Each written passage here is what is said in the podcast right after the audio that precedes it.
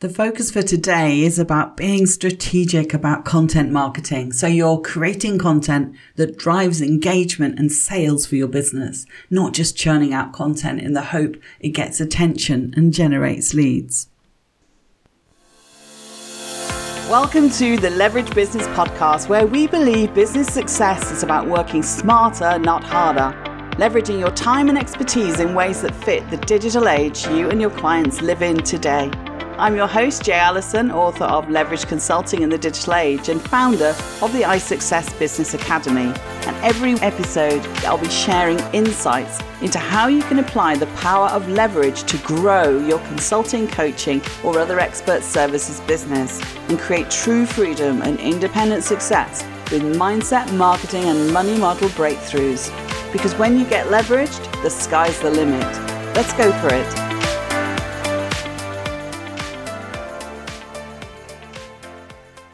Hello, everyone. It's great to have you here. And today we're tackling a very big area of our business development endeavors, and that is content marketing. There's a lot I want to share with you, so I'm going to dive right in. The focus for our training today is about being strategic about content marketing. Content's such a big part of our lives, and I'm not sure we're always strategic ourselves as consumers, but as business owners, the job of content can feel like a lot. So you want to be sure you're spending your time and energy doing the things that really make a difference in your business, hence the strategic part. Strategic marketing for business growth is the focus for a lot of the work that I do with corporates, nonprofits, and small businesses. Now, there's so much to do when you start a new business or when you launch a new course or service. There's tons of marketing to do copy to write, landing pages to design, and of course, all manner of different kinds of content that we could or feel we should be producing. And sometimes people get a little bit lost in all of that and they hide. Or they start to create their online presence and start pushing out a load of content without fully being mindful of what's working and what's not. Because when you come to create content to attract and build your audience, you don't want to end up with tearing your hair out. If coming up with content ideas feels challenging, then you're not alone. The problem is often one of overwhelm, and you actually need help organizing your content as well as coming up with ideas. Because both of those things are frustrating and infuriating. But here's the thing even if you could come up with a ton of content or already have a ton of content, you don't want to simply churn out content for content's sake. You want to be strategic. There's so much pressure on all of us to get visible, produce content, show up on social media. We tend to rush into content marketing. So this training is all about how to be more strategic. So the effort you put in all genuinely gets more of the right people engaging. And then every single thing you post is intentional to what you want it to achieve in the flywheel of your business. What can happen if you don't, quite simply put, is that your ROI, your return on investment, will suck. All of that time, money, blood, sweat, tears, you'll be doing a heck of a lot of work with very little gain. And that's exhausting, it's demotivating, and it's not sustainable. Okay, so what does strategic mean in practice? Well, if you're intentional about what you're producing and where you're publishing, content can mean big money for your business. In fact, in the Content Marketing Institute's digital content marketing statistics, it shows that 72% of marketers say that content has increased the number of leads that they generate. Who's heard the statistic that it takes seven touch points before someone will buy? Well, in today's arena, with so much information and really good content out there, aided and abetted by the increasing use of ChatGPT that can write content for us in a matter of minutes, it feels more like 20 or 50 touch points are needed because the level of noise, skepticism, and overwhelm just skyrocketed. So, unless you've got endless time, money, and energy, with content marketing, we have to be way more strategic and way more focused on our ideal customers and how we choose to show up. So, your content strategy is really about focusing on your business goals and objectives, engaging with your ideal customer, producing quality content, and monitoring what's resonating and what's not in terms of the engagement and conversion. And that's my vote for continuous improvement over continuous activity. Today's session is all about giving you some frameworks for thinking about your content strategy before you dive into planning out your actual content. And I'll share some resources too. So let's dive in. While the terms content strategy, content marketing are often used interchangeably, they represent distinct but complementary aspects of a broader approach. I find it helpful to think about it as three stages. Content strategy is the high level vision that guides the development of your content, be it for brand awareness, thought leadership, lead generation, or education. I taught communications at Warwick University for eight years or so, and at the end of my course, the students started all of their work off with my standard rant, which was purpose, audience, and occasion. That is, the medium or channel that determines the tone, style, and formality of the communique.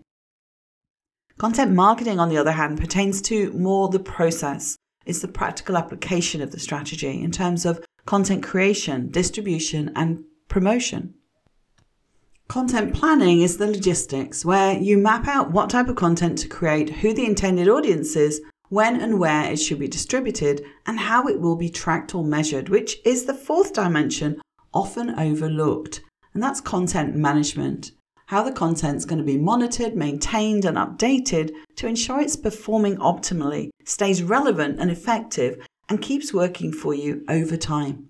It's a lot easier to update old content than always be creating new content. And the search engines like this refreshing activity too, and they push you up the rankings, so it's worth spending time on. Performance measurement of content is a huge field in itself.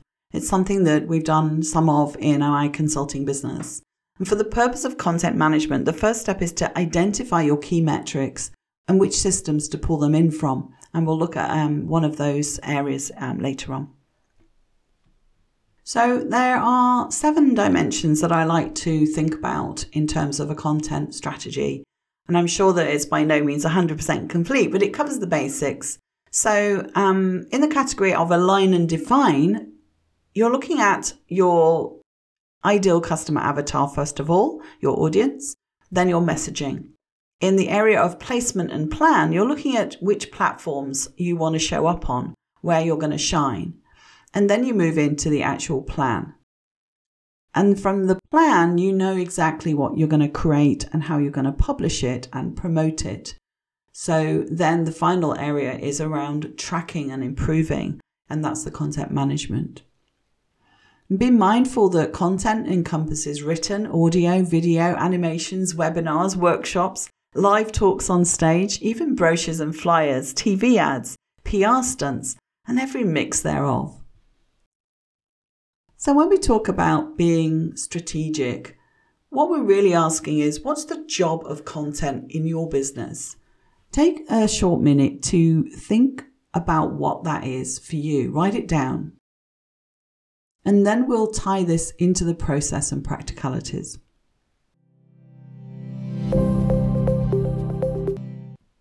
So, this may go without saying, but I do want to emphasize that the job of content's way more than just getting people to your landing page and lead magnet, which might be loosely construed as audience building. The real job of content is to connect with your perfect people, to communicate in a way that resonates and creates trust with your audience. And when you think about it from the customer perspective rather than the marketing perspective, it helps you see the importance of things that we say all the time about your audience's level of awareness and meeting people where they're at in the customer journey. You want them to go down an intuitive path where they can find you, resonate with your messaging, and trust that you're the person that can help them. It does no good if you're talking with people aligned with an avatar, let's say women over 65, but your offer and path are misaligned. For example, you're taking them through a funnel with content geared towards young consumers, say on social media. That wouldn't kind of align. So, first, your ideal customer needs to find you. So, make sure your content is showing up where they show up, where they hang out. Yeah. And next, your goal is that they resonate with you and they feel that you get them. And that's what then builds the trust that you can help them so they take the next first step with you. They like comment, follow you, opt in to get something, maybe even email you directly. And some stage down the line, they'll be ready to take action, which might be to book a call, to hire you, or to buy from you.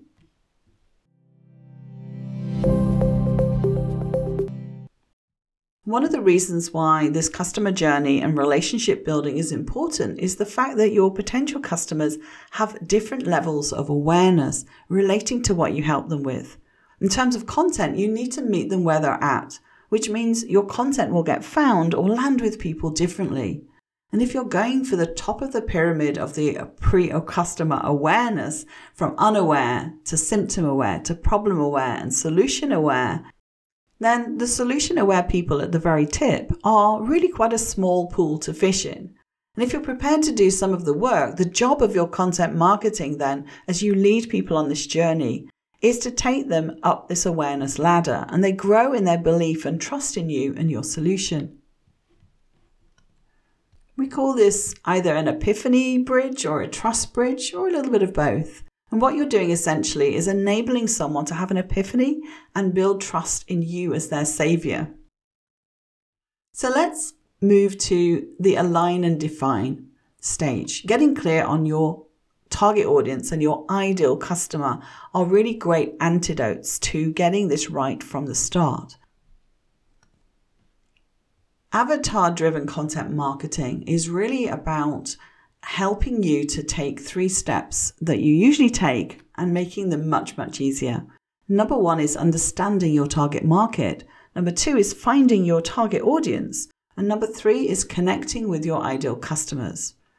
All the information that you build around your ideal customer avatar is really going to help you understand, find, and connect better with your perfect people. Or if you're B2B, your perfect organization, the point of contact person, and the decision maker. Now, content marketing is really where the rubber hits the road, where you get to use your avatar to connect into what they want and need. So, the main things to understand with avatar work is it's not just about demographics. Those are the basic facts and they're important for targeting and ads. But that's actually really the easy bit, and much more of it will be obvious to you. What we really want is for you to leverage the psychographic part of your ideal client to inform your content strategy in ways that will drive the results that you want in your business. And from that vantage point, I'll show you how to go about creating and managing your content plan. You start with the demographics and you figure out all the basic information and then dig deeper and think about the psychology behind these people. Consider their goals and values, their concerns and challenges and needs. Then figure out where your target audience are likely to spend most of their time researching, learning, and connecting with like minded other people or looking for what you do. And align this then with the channels and type of media where you personally are comfortable and capable and so most likely to shine. For instance, do you love spending time writing about your subject matter? Do you enjoy running live trainings or creating newsletters that you can email? Does your style and emotion come through best through videos or speaking, giving talks or being interviewed? Do you love engaging with your tribe on social media and enjoy spending time commenting and answering questions there? Or do you find this a chore and would outsource it immediately if you could? All things to consider because for a content strategy to work, you'll need to become consistent so that no matter what, you show up on your core platform and your audience gets used to seeing you there and expects to see you there. Your ideal customer avatar work will make your content planning so much easier and more effective. When you personify your ideal customer, you won't waste time creating content that doesn't meet their interests or needs, or posting stuff in places that isn't where they hang out and that's a lot more motivating than publishing stuff that doesn't get any engagement. When you're leveraging your ideal client avatar, imagine the customer journey path from their perspective.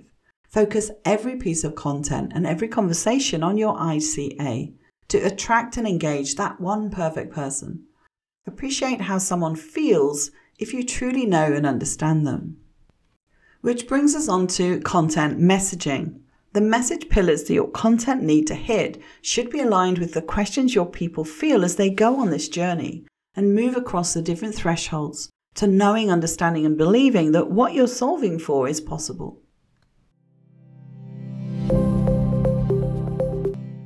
The next step is to develop your messaging pillars. These are three to five core beliefs that form your brand values and brand positioning. These are the big ideas that strongly align with your values, the essence of who you are and what you're about. Why do you do what you do? And that's going to attract the people who resonate and subscribe to these attributes too. So they connect really deeply with your point of view. These are your building blocks for being strategic about content marketing. Don't overthink it. It should be naturally who you are, what you believe, and how you behave, think, and work. For example, I have five that tie back into what I do and it really drives all my content positive energy, openness, consistent action, balance, and leverage are my message pillars. So, back to your avatar, what we're talking about here is message to market match. And so you really need to be your authentic self, right? Your authority, your style, your personality, and you need to stay relevant. So, a really simple way to think about your content sweet spot in this regard is at the intersection of your expertise and your client's needs and your revenue potential. That's really your genius zone where your ideal offer really aligns. But there's an additional element, and that's the environment. Challenging economic times means that businesses everywhere face a true test of their ability to market successfully. But there's also huge potential.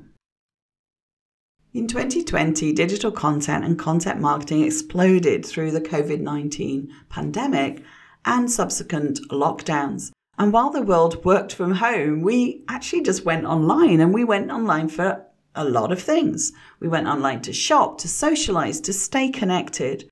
And as a result, our consumption of digital content just escalated. And in fact, according to Forbes, since 2021, up to 25% of our waking lives were spent on our digital devices, consuming content, either working or engaging with brands and businesses, and ultimately buying things. And this wasn't just in the B2B space.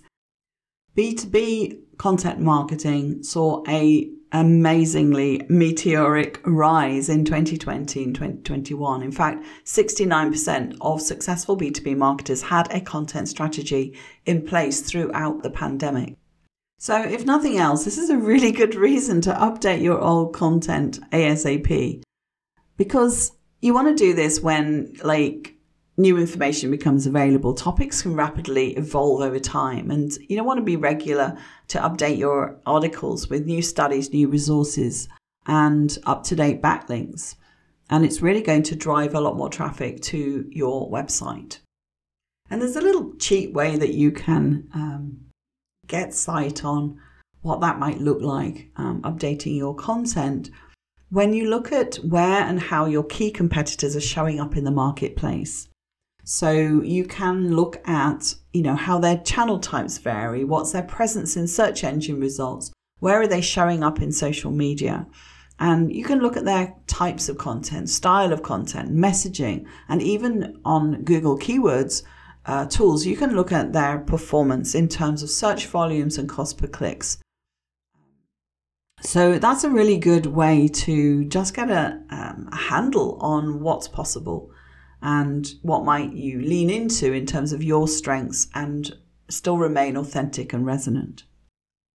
So the next area is around content platforms. So that's about where you know you show up and you pick the place really where you're going to shine and you'll enjoy creating content for that platform and that's why then you'll do it consistently and you'll feel great in that space. So here's a selection of popular platforms that house particular types of content a blog, social media, video platforms, podcasts, visual types of platforms like Instagram or Pinterest, and more formal distribution platforms that you might use for books or white papers. There's also speaking as a platform in itself, and sometimes that's online and sometimes it's offline. And in terms of content marketing platforms, you want to consider your ideal customers' content preferences and behavior. Consumer habits are a real yardstick for what you choose. They will focus their attention on one particular platform for a number of hours. They will binge watch, they'll be multitasking, they'll save stuff for later, or they'll just graze and they'll be snacking.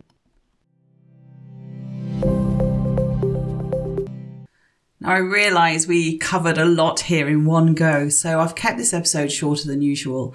That's also because in part two, we'll be moving on to the heavy lifting job of a content strategy, and that's creating your content marketing plan, being mindful of what's going to drive traffic to your content for engagement and lead generation purposes.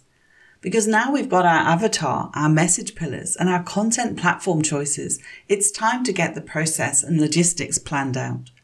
Content planning is where we take the goals and objectives of your strategy, the why and the who, your aims and the intended audience to inform what types of content to create, how, where, and when it should be published or posted. And then we'll wrap up by looking at how its efficacy can be tracked and measured. See you then. Thank you for listening to the Leverage Business Podcast. Want to create leverage in your business? Did this episode provide some insights and ideas to be thinking through? If so, subscribe so you get alerts when the next one's released.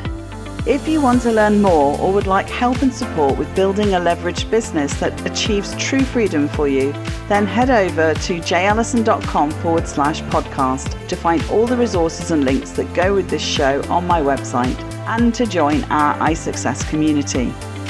And if you're enjoying our content, it would be great if you could pop into Apple Podcasts or the app you listen from and leave me a rating and review. Everyone makes a difference to improving our rankings. So thank you if you've done that already. I appreciate you. So, hey, that's it. Thank you for listening. I hope you've loved this episode and have some great takeaways to be thinking through. I wish you a pleasant, productive, and profitable week, and I'll see you again next time for another episode of the Leverage Business Podcast.